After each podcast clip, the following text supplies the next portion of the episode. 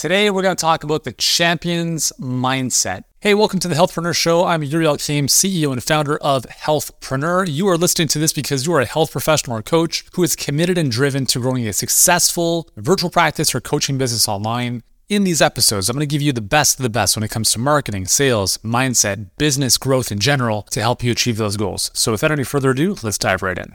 A few weeks ago, I was watching the U.S. Open final, tennis that is, and uh, Novak Djokovic won his 24th Grand Slam. Okay, that's the most of all time. He's tied with tied with Margaret Court. He basically has all the records. Like so, arguably he's the greatest tennis player of all time. And and today, what I want to share with you is is the mindset. Not that I know Novak, but I've watched tennis for most of my life, and it's amazing to see what champions like him do differently than everyone else. So he's playing Daniil Medvedev in the final. Uh, a couple years ago, Medvedev actually beat him in the U.S. Open final. So at least Medvedev had that coming into the match. Um, but you're playing like you know Medvedev's won one major. Djokovic is 23 at that point. And before the match, they were asking Medvedev like, you know, what do you have to do differently today to win? And he basically said, I have to play a 12 out of 10 to beat Novak. And he kept bigging him up like he's an amazing player and he's like better than me, whatever, whatever, whatever. Now, I don't know if he was saying that just to be politically nice and maybe he felt differently on the inside but it's interesting to to see how that plays out in a match. So what i found interesting about this match was i actually think that Djokovic he looked physically exhausted. Like it was like he's 36 years old. He went through the first set. He looked okay. Second set he looked like he was 70 years old. Like he was stumbling. He couldn't balance. He was tired after like heaving after points. That's not something you often see. And they were playing indoors and it wasn't that hot, like the roof was closed. And I thought to myself, if he doesn't win this second set, he's going to lose the whole match. But he found a way to win the second set. I don't know what goes on in that guy's mind, but it's it's on another level. Fast like rewinds 20 some odd years, 30 some odd years. He grows up in Serbia. He's from Serbia, war-torn country, and he talks a lot about this. You know, the fact that like when you're a kid and you have fighter jets and stuff flying over, or dropping bombs, and you're like under rubble and your house, like houses and buildings are being blown up, you can go in two directions from that. Some people hold that as bitterness and anger for the rest of their life. And others, like in Djokovic's case, allowed him, I think, to become incredibly resilient, to build, I don't know if it's a reference point to say, like, whatever I'm going through is nothing compared to that. So I think he's in a very unique situation because most tennis players players, at least on the men's side, they have a very cushy type of journey, right? The Roger Federers, you know, like the white coats, everything's nice, their family is fairly wealthy. Djokovic, that wasn't his story. None of his parents or family members played tennis. They didn't have the money to afford playing tennis. And, you know, he was able to find a way to make it happen. He left home at an early age to go to Germany and, and training and competing there. And it's really fascinating because when you look at that, the reality is like most people don't have what it takes to succeed in a very big way. And most people don't have what it takes to succeed at a decent level, to be honest. They come up with excuses and bullshit stories because they're so paralyzed by fear that they that they miss out on living their life. And I have a tremendous amount of respect for people who say, "This is my vision. I'm going to do whatever it takes to make it happen and let's go." And I have no patience for people who say, I want this thing, but then they don't do anything towards its attainment, as you know, and why this series has been built because it drives me nuts. Don't say you want something if you're not willing to do what it takes to get there. Capiche? So earlier on in Novak's career, he was actually a bit of a joker. So actually, his nickname was Joker. Like Novak, uh, instead of Djokovic, he was like they'd call him a Joker, like that, like as a as a nickname. But it's interesting to see how he's matured from that early couple years of his journey into where he is now. Because right now, like I would say, he is probably the least liked of the top players like when you compare him to like Roger Federer, Nadal, in terms of like fan favorites. And I don't understand why. I think Novak is one of the most humble, mindful, and uh, spiritually evolved people in the public sphere. And I don't know if it's just that like most people don't get that and they're like, whatever, but he's had to deal with so much adversity in his journey. As an example, almost every single time he plays in a match, the majority of the crowd is cheering for the other guy. Just think about that. Like every single time you play a tennis match and you are the greatest tennis player who's ever lived, okay? Now, obviously, he wasn't the greatest player who ever lived up until like the last two years or so, but even during the journey up until this point, you go on the court and the majority of the people in the stadium are cheering for the other person because they're the underdog or because they like that person better. Just think of like what that would do to you from a like from a headspace. You know, playing the Roger Federers where everyone loves Roger, everyone loves Nadal, and here comes Djokovic, and it's like 80-20. I was actually at the semifinals of the Australian Open in 2020 before the pandemic, watching the semifinals between Roger Federer and Djokovic. And that was the last match Federer played before he was out for like two years with a knee surgery, like a knee issue. And that match, you could like Federer looked old. He lost in three sets. It was kind of an underwhelming performance, but you could like even being there, like you could sense everyone wanted Roger to win, right? And what Novak's been able to do, and he talks about this publicly, is when anyone's cheering, when when the whole stadium is chanting the other person's name. He literally translates that into his head about them cheering for him. So just think about this. You have 20,000 people chanting Roger, Roger, and he's able to translate that into Nole, Nole. Like that's kind of his Serbian nickname. Like who is who's able to do that? Very few people. He has a gift, and I don't know if it's a gift. So here's the thing: I don't think it's a gift because he's talked about the fact that he practices mindfulness, and for him, if you follow him on Instagram and just kind of you know, if you're into the tennis world at all, you kind of see how he lives his life a little bit. And obviously, we don't know everything, but he's a very demanding person. Like, you know, he he openly talks about the fact that like you know he thanks his team for putting up with his very high standards. And this we talk about this all the time guys. Like i'm not easy to work with. I i kind of lose my shit on some of my team members sometimes because i've got very high standards. And you know there's obviously like i'm not saying like we're emotionally erupting but you get very frustrated when you've got very high standards and other people are down here. And Novak, and I think most high level people, high performers are similar to that. And it's not to say that you can't obviously improve because we all can. But one of the things that Novak has talked a lot about openly is the fact that he's spent a lot of time working on his mind, right? A lot of mindfulness practices and so forth. And what that's allowed him to do is it's allowed him to play his best tennis in pressure situations. Where most people crumble under pressure, he performs better. And I think this is one of the real hallmark signs of top performers is that it's every like it's easy to win when things are great, but champions are born when things get tough. When I was coaching at the University of Toronto with the men's soccer program, over seven years, I don't think there was a single individual on that team. Sorry, there was one who was a great captain, and he was there for two years. He was also a little bit older, a little more mature, but great guy. Um, but there were two other captains in, in different seasons who in both situations were literally flakes. They couldn't handle the pressure of school and soccer and the stress of the demands of whatever they had to do. So, what did they do? They stopped coming to practice. They literally disappeared. Just imagine this first. Like, imagine your child's, and and maybe this has happened to some people, and it has you know that that sucks obviously imagine you're a child and one of your parents just decides to stop showing up at home they like they just don't come back because they can't deal with it like what the fuck is your problem dude like wake up and grow up and put some pants on right it's not meant to be easy like you have to grow into this there are many times i'm like i don't want to keep doing this as a parent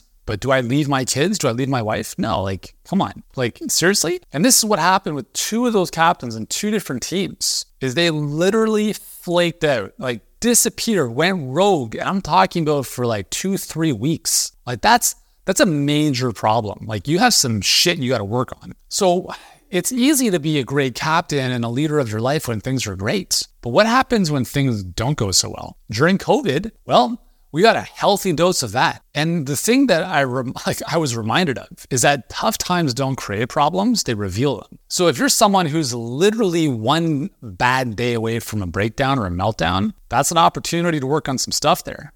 If you can't handle the turbulent challenges of growing in business, maybe you should work for someone else, right? If you don't have what it takes to invest in yourself, if you don't have what it takes to continually hit the wall and get back up, and get punched in the face, metaphorically speaking, and get back up and deal with rejection after rejection, after effort that goes unrewarded, after effort that goes unrewarded, after idea after idea that people don't give a shit about. If you can't keep going, if you can't keep going through that, then call it a day hang up your boots and work for someone else. Because the reality is, entrepreneurship is not meant for everyone. It's not. Hey, hope you're enjoying the show so far. Just popping in real quick to let you know that I am on Instagram. If we're not connected yet on the good old ING, hit me up. I'm at healthpreneur, not any of the other fake accounts, but just at healthpreneur. Be sure to follow me on Instagram and send me a DM. Let me know how you like the show or really anything else you need help with to grow your virtual health practice or coaching business online. So once again, that's at healthpreneur on Instagram.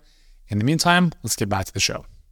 I, I think it's actually fairly hilarious that um, people let's say in the coaching space, ha- buy themselves a job where they coach clients and they say they're business owners. Like, no, like if your whole business relies on you, you have a job, you don't have a business, and that's fine. Call it what it is. But the reality is like, sometimes it can be a lot easier to work for someone else and there's a great path for many people down that down that road. But nonetheless you know I, I, put this on instagram the other day. I said i have i have no tolerance for like there was a, um, a big grocery chain in toronto our area and they went on strike for like close to a month. Like the employees there almost a month they were on strike and i was i cannot stand that shit. I can, I have like, I loathe unions. The whole idea of like, you can't fire me, I'm unfireable.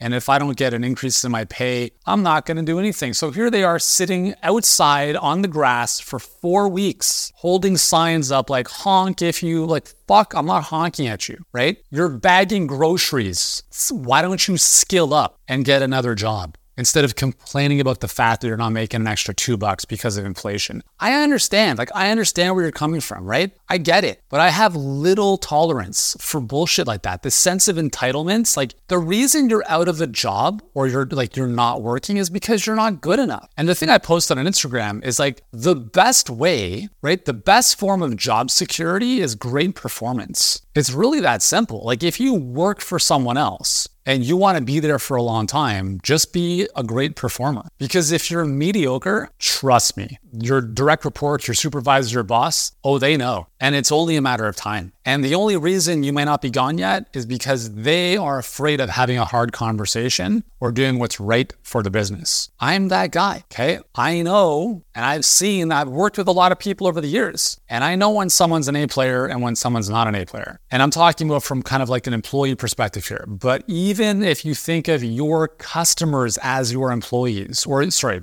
other way around. You are the employee to your customers or your clients, right? So let's say that you are the entrepreneur, your clients are your boss. They pay your rent, they pay your mortgage, they pay you. So if you are not excellent, they will leave, i.e., they will fire you. And that's why I do think it's important we do whatever we possibly can to become the best possible versions of ourselves. Not only is it a survival mechanism to just thrive no matter what, but it just makes you into it just it just allows you to be a better human, right? And if you're a better human, you can build a better business. I posted something on Instagram the other day that said, things get better when you get better. And someone had the audacity to say, yeah, but not all the time. I'm like, no, no, all the fucking time.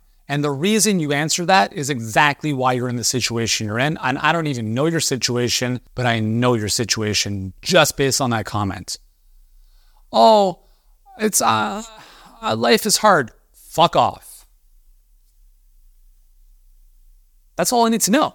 Uh, I, I you're done. Yeah, like guys, I can spend one minute with you and I can I can forecast your future based on how you speak, based on the words that come out of your mouth, based on how you respond to a question. And I like I, don't have a gift. I've just been doing this for so long. I mean, I catch myself saying stuff, and I'm like, dude, why are you thinking so small? And uh, you know, I'll give credit to uh, one of our, our new clients, Zach. So we had a conversation the other day, and he was he was just about to join us in HBA, and he sent me a message um, on Messenger, and it was you know a pretty detailed message, and I sent him back a message, kind of in the heat of the moment, that I later unsent. But then he told me he actually saw it, and I was like, okay. But then he said, I appreciate the message. And the message that I sent to him was he was looking for a lot of details and certainty and whatever. And I just said, I'm like, dude, you're thinking too small. And it's that thinking that's not going to help you get ahead. And then I thought about it And I was like, well, maybe that's not the, the, the, most like empathetic answer. So I unsent it, but he actually saw it. And then he thanked me for sending that to him. And I want to just give him kudos because he's the type of person, we spoke about this afterwards, where he said, dude, like, I need you to call me out on this stuff. I know I'm thinking small. I need you to hold me to a higher standard. And I have a tremendous amount of appreciation for people like that because those are the people I want to work with. Those are the people who do great things on this planet, as opposed to, I was offended when you said I didn't take my business seriously, which somebody else said to us on Instagram. And the comment that we had made was in a chat was essentially something based on the, like what she had mentioned to us. It was like I basically said, "Well, it doesn't appear that you're like it doesn't appear that your business is a top priority for you now, or business growth or scale isn't a top priority." And then she said, "I feel offended by that." I'm like, I wasn't it wasn't meant to offend you. I'm just calling it what it is. Don't be a baby. Okay. We live in this like it's so funny, like this this culture that we live in now where it's like everyone's so offended by everything. You watch a comedian on TV and they even talk about it. There's like, guys, like this is a joke. Don't take it personally. If I'm talking about fat people and you're fat, don't take it personally because I'm not talking about you. And here everyone is getting so bent out of shape because everyone's taking stuff so personally. So full circle, coming back to this Djokovic conversation, I, I think he's got like a really cool journey of like he grew up in really tough situations. So maybe you're telling yourself a story where your childhood is tough. Hey, I I, I empathize with you, but uh, like, how long do you want to let that story hold you back? It's it's a choice at this point. Uh, do you have some work to do to overcome that? For sure. But we all do, right? We all have stuff we have to overcome. So it's a choice. Do I want to let that story hold me back or do I want to write a new chapter? So you have this amazing, like, you know, the, the past creates this beautiful foundation to propel you forward if you allow it to, or it can really just cripple you and hold you back if you keep living there. So Djokovic could have lived in that in that anger and like why did this happen to me and my family but he used that as fuel to create something amazing and he also used that to build his resilience to be able to persist and bounce back and get through tough times on the tennis court in life, people not liking him as much as other people. And then through his